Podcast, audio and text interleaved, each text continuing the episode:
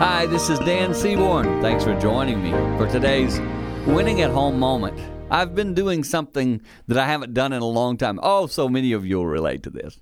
You know that first time you go and do an exercise you used to do, and then the next day, whoo, baby, there's some sore muscles. So I've been doing leg lunges. That's where you walk and you dip down real low. I'm telling you, if you haven't done that in a while, try it.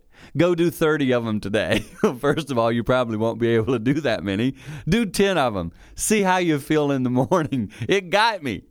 But over time, that short term pain, if you push through it, will bring long term gain. I'll get healthier. I'll be in better shape. And let me tell you, being in the best physical condition you can be in is a benefit for your family.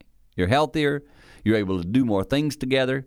That's just a little tip that I think a lot of people let go, but I think we need to remember so that we can grow with our family and keep winning at home.